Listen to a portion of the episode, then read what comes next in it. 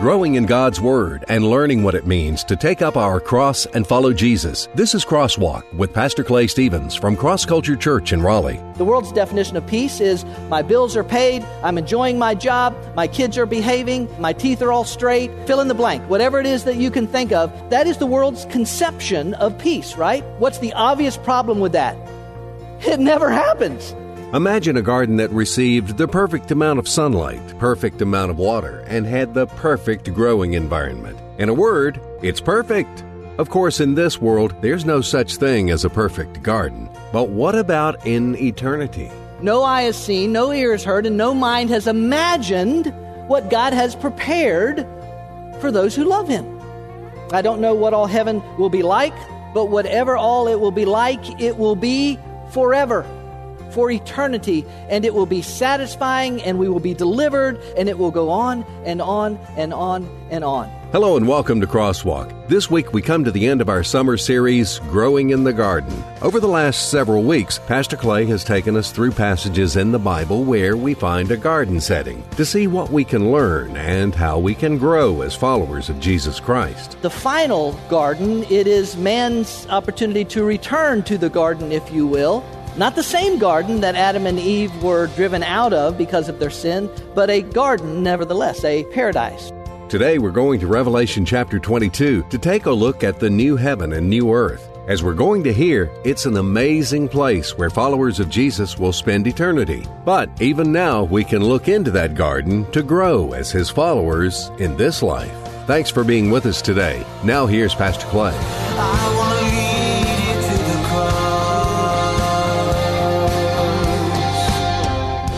I heard this story one time about this evangelist who was uh, speaking at a church. He was preaching at a church. He stood up there and he was, gonna, he was talking on the subject of, of heaven, about heaven, about going to heaven. And as he stood there, the evangelist said, How many of you in here, in here tonight would like to go to heaven? And, and everybody raised their hand. Everybody in the place raised their hand except one little boy way up in the balcony. And the evangelists, you know, evangelists are never satisfied unless the altar is full, full. So, you know, he, so he says it again. He says, he said, let, let, let, me say this again. How many of you in here tonight would like to go to heaven? And again, everybody's hand shot up except the one little boy in the balcony. So the evangelist couldn't stand it. So he, he, he called him out. He said, son, he looked up in the balcony. He said, son, he, he said, don't you want to go to heaven someday? And the little boy said, well, yes, sir. He says, I thought you was getting a load up for tonight. I think that's how uh, we tend to approach heaven. Everybody, or most everybody, I think, wants to go there, but nobody's looking to get on the bus out of town tonight. To the, you know what I'm saying? Nobody's necessarily looking. Nobody's necessarily looking to go there uh, tonight. I was thinking about that, and I was thinking, I wonder if we thought about heaven more, would we find ourselves a little more anxious to get there? I don't, it was just, uh, it's just a thought. I got another story for you. A theologically incorrect story. Let me preface it by telling you this is theologically incorrect. This is not how it works. But a man died. And he found himself at the pearly gates. And just inside the pearly gates was St. Peter. And he asked St. Peter if he could come in. Maybe y'all have heard this story too. He asked St. Peter if he could come in. And St. Peter said, You may enter, but first you must spell a word. And the man said, Oh, jeez. He said, I, I, I, hope I can get in because I just tell you, Peter, I, I, just never was very good at spelling. St. Peter said, Well, it's, it's all right. It's, it's an easy word. You, you have to spell love. And the man says, Oh, whew, I can do that. L O V E. And St. Peter says, That's right. Come on in. So the guy enters uh, into the gates, and Peter says, Hey, listen, as long as you're right here, uh, do you mind just minding the gate for me for just a minute? something I got to go do. I'll be back in a few minutes. And so the man's standing there just having entered heaven, and it just so happens that his wife dies and appears at the gates. And uh, she asks if he can come in, and, and the man says, well, well, Peter told me that we have to spell a word before we can get in. And the woman says, Well, you got in, so it can't be very hard. What is it? The man says, You have to spell Czechoslovakia.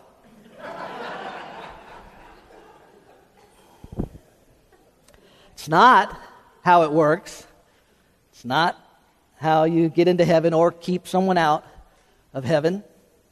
But today, we come to the last message in our summer series, Growing in the Garden. And I have literally saved the best for last because today we are talking about the new garden, if you will, the new heaven and the new earth found in Revelation chapter 22. If you have a copy of God's Word, you can turn there, I encourage you to do so. The text will be up on the screen as it is uh, each week, thanks to the marvels of technology and the skills of, of Tyler and, and uh, Scott and everybody that makes all this stuff happen around here. Uh, this makes the magic go on and happen. Revelation chapter 22, as I said, the final garden, it is man's opportunity to return to the garden, if you will.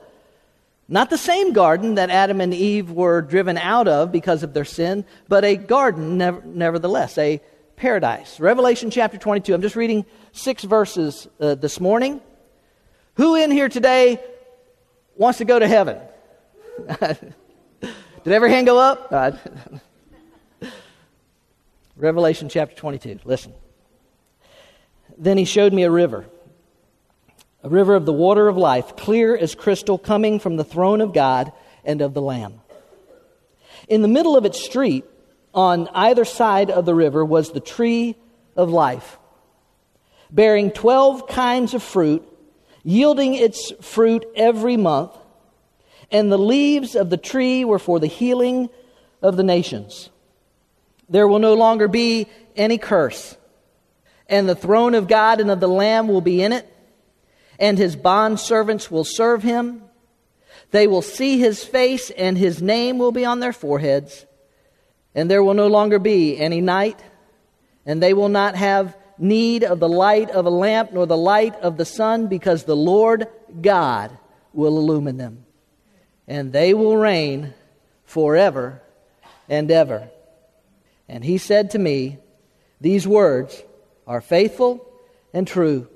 And the Lord, the God of the spirits of the prophets, sent his angel to show his bondservants the things which must soon take place. Can you pray with me this morning, Father God, in Jesus' name? I'm grateful for your word, which is truth without any mixture of error. It is, as the writer of Hebrews says, able to divide soul and spirit, even joint and marrow. I understand that to mean that it has its effect on our hearts and our lives in a powerful way. Bedside says, I'm praying with people, remind them that you are the great physician. Uh, but God, even in this setting, as the great physician, would you take your word? that is sharper than a two edged sword as a scalpel. And would you, would you cut out of our lives things that don't belong? Right now in this room or listening to this message, odds are there's probably some things that, that shouldn't be there. Maybe it's, maybe it's anger, maybe it's jealousy, maybe it's lust, maybe it's loneliness, or God, I, I believe that your word has the power to, to surgically remove those things from our lives and to give us the life that you intend for us to have. So, would you sow into our lives peace and joy and hope, assurance, confidence that you are a God who is able to do exceedingly abundantly above all that we could ask or think? And now, would you take this time, would you take the minds, the ears, the eyes, the spirits in this place and those who will listen or watch this message, and would you make application to our life for each person who is here? so that, as I said a moment ago, Father, I pray that they would leave here saying, All right, that's, that's good. I can do something with that in my life. God, have your way in each of us. Meet us where we are, accomplish your purpose, purposes, and take us to where you want us to be. Someday, that place where you want us to be is a place that we call heaven. We're talking about that some, we're reading about that some, even here in Revelation 22. Father, I would pray that every person in this room would have the full confidence that they would know for certain when this life ends, whenever it is for any of us, that they would know where they would spend that eternity. In your word, you say, These things I have written that they may know that they have eternal life. I pray that people would know. From, from, from this platform, from our very lives and voices, as we have the opportunity to interact with people during the week, Lord God, may you take us and use us to share the message, the life changing eternal, destiny changing message of Jesus. In His name. Each week we have started, uh, each, each uh, idea or division statement we looked at it started with this idea. In the garden, we grow in our understanding that, and here's the first one today eternal life comes from God. If you like to take notes, by the way, there's an outline on the back of your uh, information sheet. Don't have to, but if, you, if that helps you kind of stay focused and that sort of thing, please feel free to do so. But the first thing that we learn in this garden, growing in the garden, is that eternal life comes from God. The writer of the book of the Revelation is John. This is the same John who wrote the Gospel of John, the same John who wrote the letters tagged 1st, 2nd, and 3rd John. This is the same John who identified himself in his gospel letter as the disciple whom Jesus loved. This is the same John who is the brother of James, who are dramatically known as the sons of thunder. One of the greatest names ever given, I think, to two brothers. But by the time of the writing of this brother, James has been dead many years because of his witness for Jesus Christ, as well as all of the other original disciples. They've all been put to death because of their witness for Jesus Christ. And only John is left at this point, at the writing of the book of Revelation. Only John is left. He's an old man now, at least in his 80s, probably his 90s. And John has been exiled to the island of Patmos. Patmos is a tiny little windswept island out in the Aegean Sea off the coast of Asia Minor.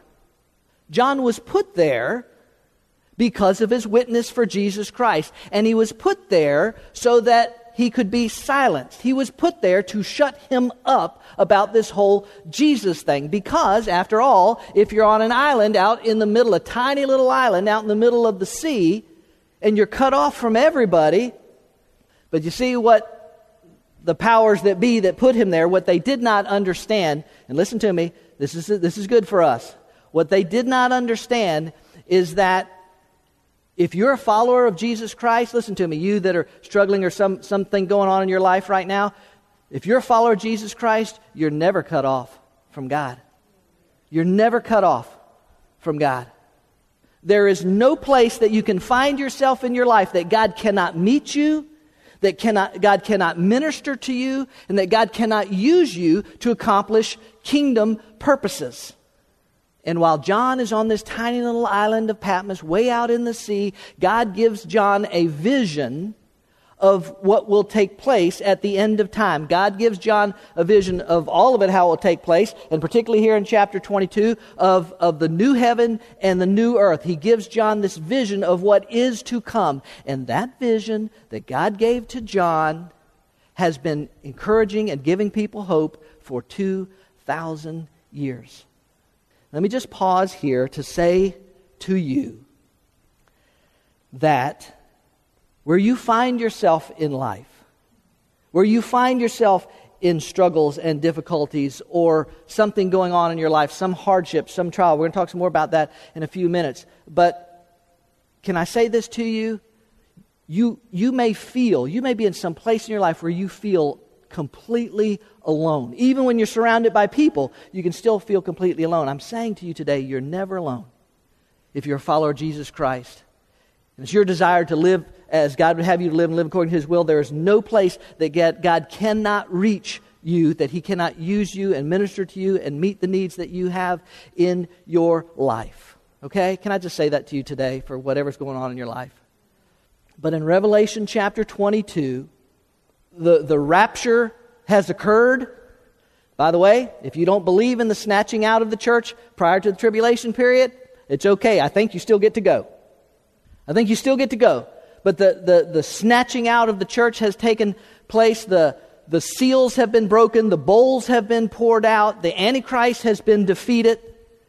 And Satan and, and those who have sided with him have been thrown into the lake of fire not because God wanted it that way.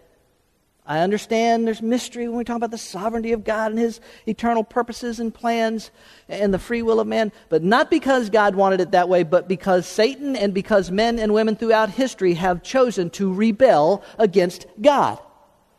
to choose another path, another way, another life, another just whatever. Can, can, I just, can I just remind you, not because God wanted it, but because men and women choose, can I just remind you of the heart of God? Chapter 33 As surely as I live, says the sovereign Lord, I take no pleasure in the death of wicked people. I only want them to turn from their wicked ways so they can live. But all of that having transpired, and now comes this, this revelation, this unveiling of this new heaven and this new earth, this new garden, if you will. God had, had driven Adam and Eve out of the garden because of their sin, and now it's time for man to come back into the garden. Not the same garden, I, said, I think I said that a moment ago, but, but a new garden, a better garden, you could say, because it, this will be an eternal garden, an eternal paradise. Whatever all it will be. And, and listen, nobody understands everything of what heaven and eternity and all that will be, but whatever all it will be, this is it. And, and, but what I want to emphasize here in this opening verse is that John says that this water of the river of life. Notice where the water from the river of life is flowing from. It is flowing from, the text says, the throne of God and of the Lamb. Is that not what it says? from the throne of God and of the Lamb. Ladies and gentlemen, this is the critical truth that you and I, before we move on, that we have to hang our hats on. is this understanding that eternal life comes from God. And it only comes from God. And we talked about this a little bit last week when we were in the Garden of Gethsemane, but it is something that needs to be talked about a lot because it is so critical to our understanding of what brings eternal life, and it is so criticized in the pluralistic culture in which we live today. How, how dare you say that your way is the only way? How dare you claim that your God is the only God? For the record, A, it's not my way, it's God's way. B, it's not my claim, it's God's claim. John uh, chapter 3, verse uh, 16. For God so loved the world that he gave his only begotten Son, that whoever would believe in him would not perish, but have everlasting life. Uh, ver, verse we looked at again last week, John 14, uh, 6. I am the way, Jesus speaking, I am the way, the truth, and the life. No one comes to the Father but through me. That sounds very exclusive. You just can't wiggle around it. You can't, yeah, but maybe he. In the Greek, it means just that. Okay? No one comes to the Father but through me. And then uh, 1 John chapter uh, 5. He who has the Son has the life. He who does not have the Son of God does not have the life. I'm here to tell you that eternal life comes only through Jehovah God, the God revealed in Scripture. Not because I say so, but because God says so. Years ago, I, I, had a conversation with a guy named Shokat. Shokat, Shokat. I, I, think I remember the story because his name was so unusual. Shokat was from Pakistan. And I don't even remember how I was in a, where I met him or how I was in a conversation with him, but I remember I got this conversation with this guy named Shokat. And in the course of the conversation, it led into an opportunity just to talk with him about God's love. And, the, and, and I told Shokat that God loved him and God had, God had purposes and plans uh, for his life. And Shokat seemed kind of responsive to that. And so I, I proceeded to tell uh, Shokat that, uh, that God had provided a way for that relationship to take place uh, through the sacrifice of his son, Jesus Christ, on the cross. He, he was very energetic. He was very smiling. He was receiving what I said. He was nodding his head. And so I took the opportunity to say, Shokat, has anyone ever shared with you how you can place your faith in Jesus Christ and how you can have a relationship with God the Father for all of eternity? And Shokat looked at me, smiling, big grin, and he, and he, and he informed me that he, that he already believes in Jesus, or Isa, as he would be referred to in his uh, uh, native uh, land. That he already believed in it. And I thought, well, that's great news. But I have talked to enough people, maybe you have too. I've talked to enough people through the years to know that just because a person says they believe in Jesus does not necessarily mean that they have a saving faith in Jesus Christ. They're not necessarily the same thing. And so I proceeded to, to uh, ask Shokat when he came to know Jesus Christ as his personal Savior. He kind of smiled and, and basically just kind of brushed over my question. And then he said, I, I believe in Jesus. I believe in Muhammad. I believe in Buddha. And, and by the time he finished, it was pretty obvious that Shokat basically believed in everybody and everything. He, he believed in all uh, religions. And that, that is a great message for the culture in which we live because it's, it sounds so judgmental. It, it so, sounds so open minded to think, well, and, and, and, I agree it does. I, I'm just saying that eventually a person has to come to believe what they're going to come to believe. God says, comes through the sacrifice of my son Jesus, not through your good works, not through your believing in this or you're doing that or giving money or counting beads or, or whatever else. It comes through this relationship, the sacrifice of Jesus Christ. Okay? Eternal life comes from who? That's right. It comes, it comes from God through the sacrifice of his son, Jesus Christ. All right, here we go. In the garden, we grow in our understanding that satisfying life comes from God. Satisfying. Can y'all say the word satisfying? Satisfying. This is satisfying to say that, isn't it? Satisfying. Satisfying life comes from God. Look at verse 2. Now listen. In the middle of its streets, on either side of the river, was the tree of life, bearing 12 kinds of fruit, yielding its fruit every month. And the leaves of the tree were for the healing of the nations. John sees this picture uh, uh, with this river of the, of the water of life, and then he sees this, this tree with these 12 kinds of fruit, bearing its, its, its fruit each month. The, the picture is a, a, picture of abundance, apparently in both uh, volume and variety. It is a picture of, of satisfaction. You know, one of the interesting things about heaven is, as best I can discern from Scripture, and based on what we know about Jesus when he, when, when, his, when he appeared in his resurrected body, we will not need to consume food in heaven. We will not need to eat, if I understand Scripture correctly, in this, in this new resurrected body. Whatever all that means and whatever all that looks like, we will not need to consume food. But we apparently will be able to purely for the purely for the satisfaction of it. Our lives in a state of complete, total, absolute satisfaction. Listen, can I tell you this? That God created us for this very reason, and that was stolen from man in the garden. Someday, God's going to restore that so that you and I can live in, in, in, the, in the existence of absolute satisfaction in our lives. Bible commentator John Walvoord says that the leaves of the trees promote the enjoyment, or they picture the, the, the enjoyment of life in the new Jerusalem, in this new heaven and this new earth complete and total satisfaction. I have never claimed to be a fish expert, but I have read, I have heard and I have read that a fish, if you give it food, it will never stop eating. Have y'all heard that? Y'all have fish? Y'all know that to be true? Food, a fish will eat it. A fish will never stop eating as long as there's food there. A fish will literally eat itself to death if there's food there. And I was thinking, you know what? That's kind of like the way a lot of people live their lives.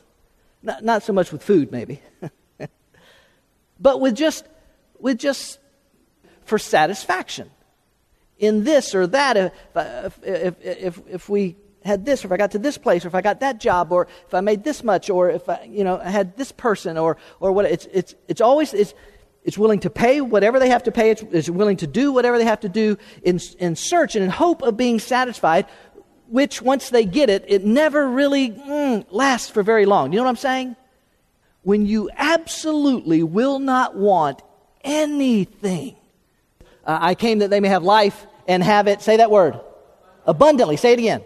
Abundantly. I came that they may have life and they may have it abundantly. In my not New York Times best-selling book, if you have read it, you know that John 10:10 10, 10 is basically what this entire book is built upon is this understanding of what it means to have abundant life. Because it has been my experience through the years, both just as a just a regular postal employee guy after I came to Jesus and as a pastor. It's been my experience that most people live their lives not in abundance. And by that I mean most people live their lives, even people that would claim to be followers of Jesus.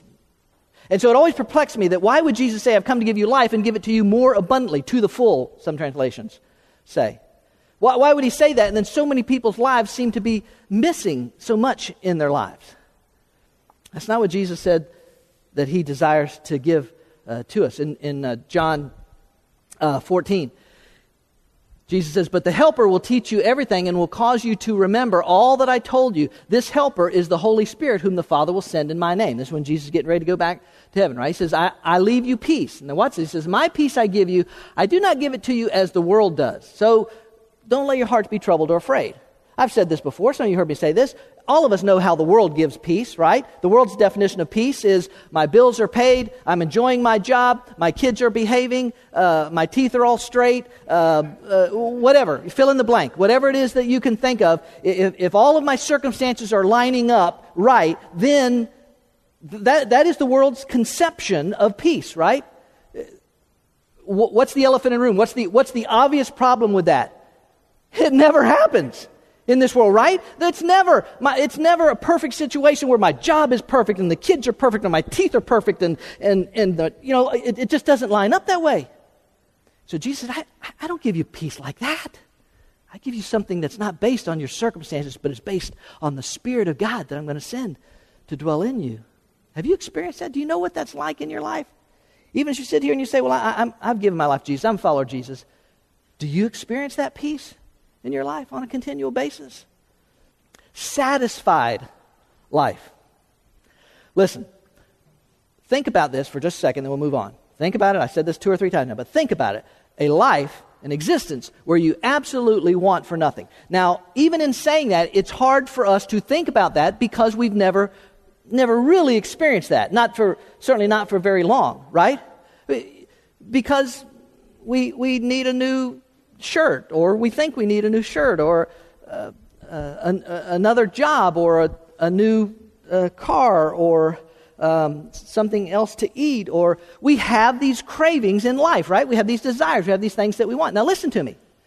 Having those uh, in themselves are not wrong, right? They're not wrong, right?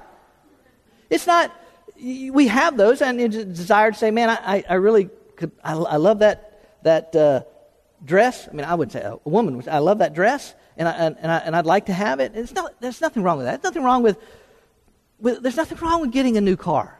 Maybe a Corvette or something. I don't know. Something, something like that that you want to get. I'm just saying, there's nothing wrong with that. Within reason, within, you know, what, what is biblically, you know, I'm not, I'm not extending my, you know what I'm saying?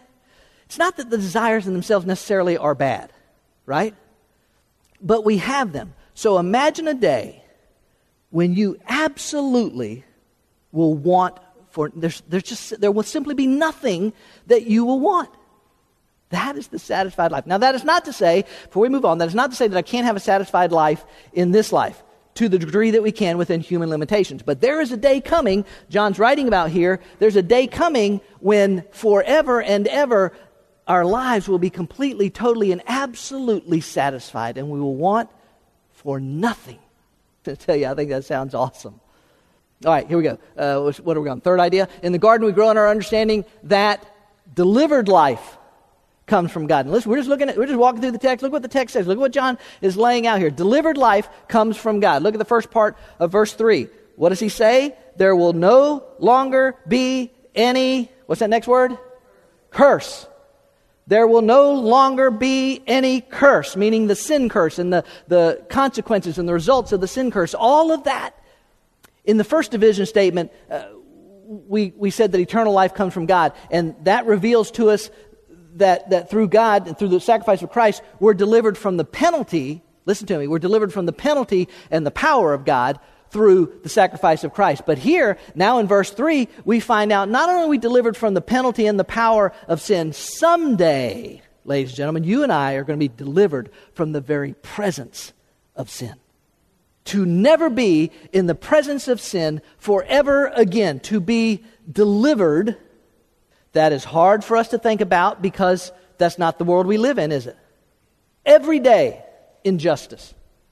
Every day, mistreatment. Every day, murder, death, suicide. Every day, day in and day out, day in and day out. Every day somewhere in the world, but someday, with God in a POW camp, uh, Gaither was a, uh, a naval pilot shot down in Vietnam, and he spent seven years in a Viet- North Vietnamese uh, prisoner of war camp.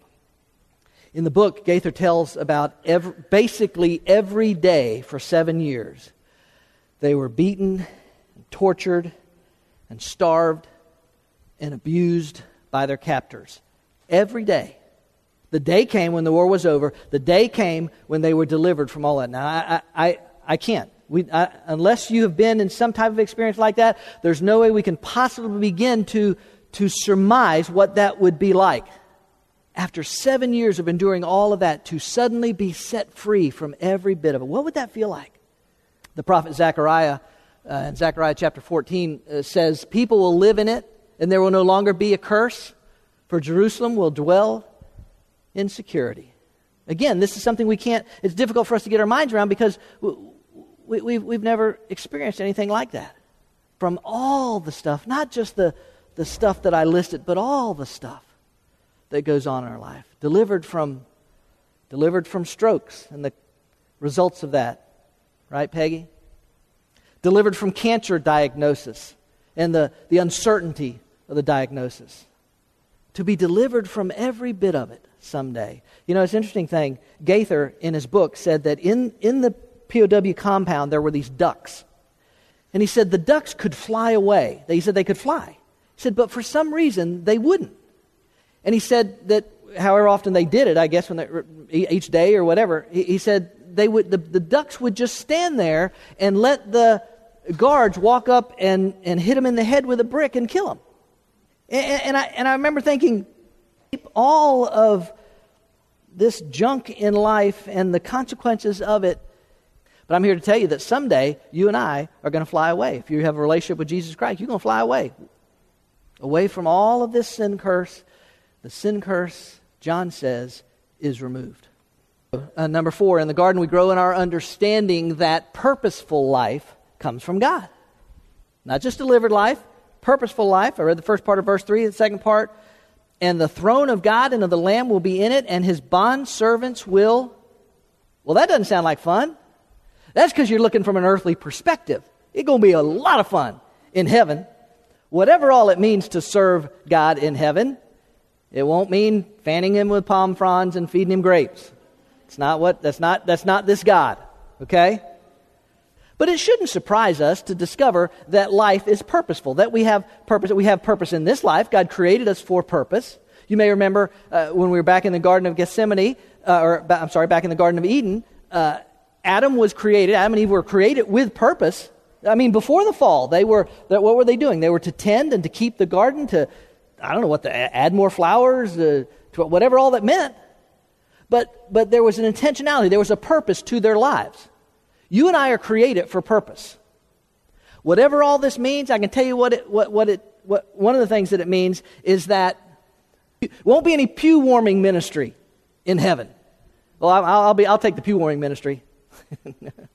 Won't be any of that in heaven. You and I will have purpose, We'll have meaning. Uh, perhaps much as the way Adam and Eve had purpose in, in the original garden, perhaps part of that is what it means for us to, to have purpose and meaning in eternity. I don't know what all it means, but I do know that what he says is that you and I will, will serve the Lord God by fulfilling the purpose for which we were created.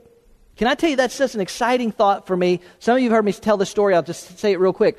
Uh, before I went into ministry, uh, I was a postal employee. I worked in a post office in Florida. And not long after I'd given my life to Jesus Christ, and I was reading God's Word, and I was trying to grow, and I, you know all this kind of stuff. And uh, and and I didn't like my job, and, and that's generally indicative of a lot of people who work at the post office. It's, it could, it, there's just a lot of pressure, that you, believe it or not, and a lot of stuff and all, this. And it was, you know, so it wasn't fun. I didn't really enjoy my job. Y'all probably all enjoy your jobs. You probably all just love them. But, but I, I didn't enjoy my job. But I was reading God's Word, and I was just, you know, like I said, I'm trying to grow, and, I'm, and somehow, and I don't remember what I was reading, but I came to this revelation one day that, that my job was not at the post office that I, I didn't work. Some of you heard me say, I didn't work. I've suddenly realized that I didn't work for the United States Postal Service. I served the Lord God Almighty. The Postal Service, I came to understand, the Postal Service was simply the, the, the field through, in which I could minister and the means through which God made financial provision for my family. But that's not who I worked for. I worked for the Lord God Almighty. And I'm telling you, listen, I'm telling you, when I, when I, when I, am a little bit slower than probably most of y'all, but when that sunk into my head, it revolutionized the way I approached my work. Totally changed the way I, I, I went to work. I used to go dragging in them big double doors and walking in. Now I just came bouncing in, man, excited. Couldn't wait to see what God had in store for me today. Some days, God had in store for me sorting a lot of letters, putting in cases. Throwing a lot of y'all's packages over in them different bins. Greeting angry customers at the window because their grandma's china bowl got busted in transportation. Probably because somebody was throwing their package over into the bin. But I'm telling you, it, it just it revolutionized the way I approached my work because every day, I, I literally every day, I trained myself to get up and think, God, I'm going to work for you today. You use me however you see at, at the United States Postal Service in Okeechobee, Florida. God, I may not know what you're going to do today, but I'm available. Use me to minister to people, to, to, to, to demonstrate the love of Christ, whatever you want to do. It changed the way I approached it. And I'm telling you, that's for this life, but there's a day uh, coming when we'll have purpose for all of eternity. Do you know, uh, Jesus came with purpose. He didn't just come to hang out with us because he had nothing better to do. He tells us that in Matthew chapter 20, just as Son of Man did not come to be served, but to serve. And how does he do that? To give his life a ransom for many. I'm glad I'm one of the many. Are you?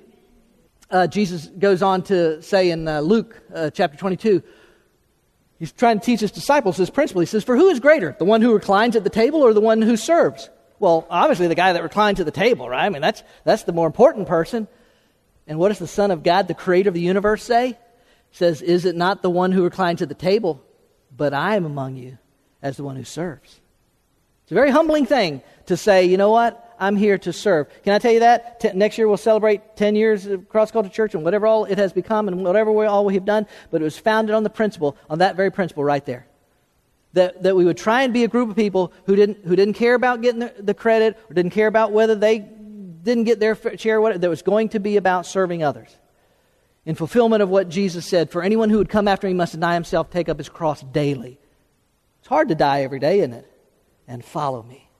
Just before the Garden of Gethsemane, which we looked at for the last two weeks, just before the Lord's Supper that evening, we know from, uh, from the book of John, John tells us that Jesus took a, a, a water pitcher and a basin and a towel and he washed the disciples' feet. Maybe you're familiar with that story. Maybe you've heard it said, and it's true, that in, in the house, whatever the hierarchy of servants were, the lowest of the low would be the ones that would wash feet. And here is Jesus. So you can imagine, you can, you can kind of understand why Peter would say, Whoa, you're not washing my feet, because the very idea that the one they're following would, would bend down, stoop down, and take a towel and, and begin to wash their feet was, it was inconceivable to them, but it's exactly what God was trying to teach them uh, Jesus says in that, in that whole area, of washing the feet in John chapter 13. When he finishes, he says, For I gave you an example that you also should do as I did to you. Whether you wash feet or that, in that culture, it was a very important thing. But the point is, is that it's humbling yourselves and say, you know what? Ed's more important than I am. Matthew's more important than I am. Ernie's more important than I am. Cindy's more important than I. It's about thinking of it that way and approaching that way and be willing to say, God, what can I do? That's in this life. And he says that there's this life coming. There's this time coming when you and I will have purpose and will fulfill that purpose for all of eternity. Nobody, think about this, no kid in heaven will ever say, I'm bored. In the garden, we grow in our understanding that victorious, I got to get to this, victorious life comes from God. All those other things, yep. And we finish with this one victorious life comes from God. They will see his face, and his name will be on their foreheads. They will no longer be any night. They will not have need of the light of the lamp nor the light of the sun, because the Lord God will illumine them, and they will reign forever and ever. And he said to me, These words are faithful and true. And the Lord, the God of the spirits of the prophets, sent his angel to show his bondservant, meaning John, the things which must soon take place. Soon, by the way, obviously is a relative term. We can look at it and say, well, it's been 2,000 years, but what is that to God? Now, I, am, I am of the very firm conviction that, that soon, from our perspective, is very soon. I am of the perspective that this thing is winding up. There's so much happening in the world so rapidly that I'm just, that's just my conviction. I think this thing, I could be wrong. If you're still here 70 years from now, you can say, well, that, that guy that stood up there, he was crazy, man. But I'm just of the conviction that now I don't know what if that means three months now, three years now, thirty. I don't know, but I'm just telling you this thing's this thing's winding down. May uh, May eighth, I think it was, uh, 1945, accepted unconditional surrender from the Germans in World War II, became known as VE Day, Victory in Europe Day. Listen, I, I like I said, I don't know when these events are going to take place, but we, we're going to call this VEE Day. VEE Day victory over everything for eternity. That's what this is. It's victory. And we, we, we've arrived. That's what, we've come to that place. Now, I want you to see, first off, uh, some, some what it means. That for all of eternity, we will, we will enjoy, let's start with this one, his presence. What, what does he say? They will see his face, and his name will be on the forehead, meaning, meaning this close connection, this really. They will see his face. Listen, we have we have talked about him, we've read about him, we've sung the songs, but to think about James, to think about to literally be face to face with, with Jesus Christ, the one who loved me so much he'd rather die than live without me. I love to say that to people all the time because it's true. Maybe there'll be a little bit of embarrassment on our part. You're like, oh, he's, yeah. didn't realize that was going to happen today. but to be in his presence. I should have had, uh, I should have had Cindy uh, come up here and sing this, but some of y'all some of us old school churchers. we're not old. We're, we're, old school. We're not, we're not old. Well, y'all remember the old uh, Sandi Patty song? We shall behold him. Y'all remember that? We shall behold him face to face in all of his glory. Y'all never heard that one. Hmm. How, how about the old, y'all heard the old hymn? Yeah, I know y'all heard this one. What a day that will be when my Jesus I will see. Y'all remember it? Sing it if you know it. When I look upon his face, the one who saved me by his grace, then he'll take me by the hand and lead me through the promised land. What a day, glorious day that will be. Some of y'all don't know that one either, huh? That's okay. I like a mix of, of uh, young and old and, and not knowing. We, I know we don't do a lot of those songs anymore. How about his one a little bit newer? How about I can only imagine? Y'all remember that one? Surrounded by his glory. What will my heart feel? Is that what it says? Will I dance for you, Jesus, or in all of you be still? Will I stand in your presence, or to my knees will I fall? Will I sing hallelujah? Will I be able to speak at all? I can only imagine. Here's another one to not only be in his presence, but also uh, to enjoy his brilliance. John says that darkness is gone. darkness is gone. He said there'll be no need for a lamp, he said, or even the light of the sun. Why? What does John say there in the text? John says, the Lord shall illumine them. That would have been a good place to say amen. The Lord will illumine them, the, the very glory of God shining in, in, in, whatever all that means, ladies and gentlemen, but to be in His presence and to enjoy, listen, darkness, throughout history, darkness has been the playground of wickedness and evil. We know it's the place where the most unrighteousness goes on, is under the cover of darkness. Darkness is the place where, where, where we can be in a house in the daytime and be perfectly fine, but when night comes, suddenly it's a little eerie. It's a little, what, what was that sound? It's a little, that, that's darkness. And John says there's coming a day when all of that will be gone. All of that will be gone. And he shall reign, John says, and they will reign forever and ever. Forever and ever. John seems to be referring to uh, our dominion, our, our uh, reign in this world that God, perhaps much as Adam and Eve, as I said earlier, had uh, in, the, uh, in the original Garden of Eden. But it's all made possible because God does, shall, and forever reign. It is, it is His permanence, to be in His permanence. I don't know, as I've said this before, I don't know what all heaven will be like. I can assure you it will not be just floating around on a cloud and strumming a harp. but whatever all it will be like, it will be forever, for eternity, and it will be satisfying, and we will be delivered, and it will be all of those things that we talked about there, and it will go on and on and on and on. I don't know what all it will be like, but I do know this. I know that the Apostle Paul, uh, writing to the church in Corinth about that subject, uh, said, said this in 1 Corinthians 2. That is what the scriptures mean when they say, No eye has seen, no ear has heard, and no mind has imagined what God has prepared for those who love Him. And Paul said, you, Listen, you can't even imagine what it's going to be like. That's the eternal garden that's waiting for you. Let me say this. I know I got to close. Let me close that. That'll make me close.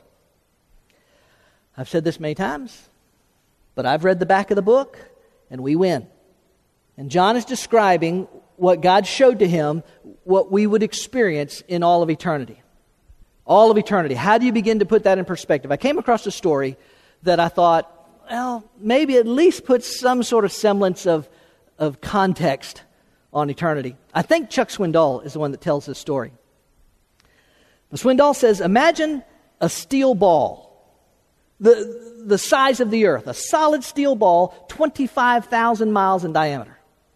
And every one million years, one tiny sparrow comes and lands on that solid steel ball to sharpen its beak and then flies away, only to return again a million years later and do the same thing. Swindoll says by the time that sparrow would have whittled that steel ball down the size of the earth, whittled it down to the size of a BB, eternity will have just begun. Wow, what an amazing place we will enjoy for all of eternity. John's description of our eternal home is one that brings us comfort in this life and hope for the next. Right now, we may have to live in a world under the sin curse, but praise God, the day is coming when all of this will be gone and we will be in the presence of our Savior forever. We invite you to join us on a Sunday morning at Cross Culture Church. We gather each week in a casual and contemporary atmosphere to celebrate the goodness of our God. Cross culture may be a little different from what you're thinking. Sure, we're a church, but instead of religion, we're about a relationship, a community of believers where Jesus is revealed in the lives of each person, real people who truly care, solid biblical teaching from Pastor Clay Stevens, and the most energetic, fun, and safe kids program around. Find out more at crossculture.church.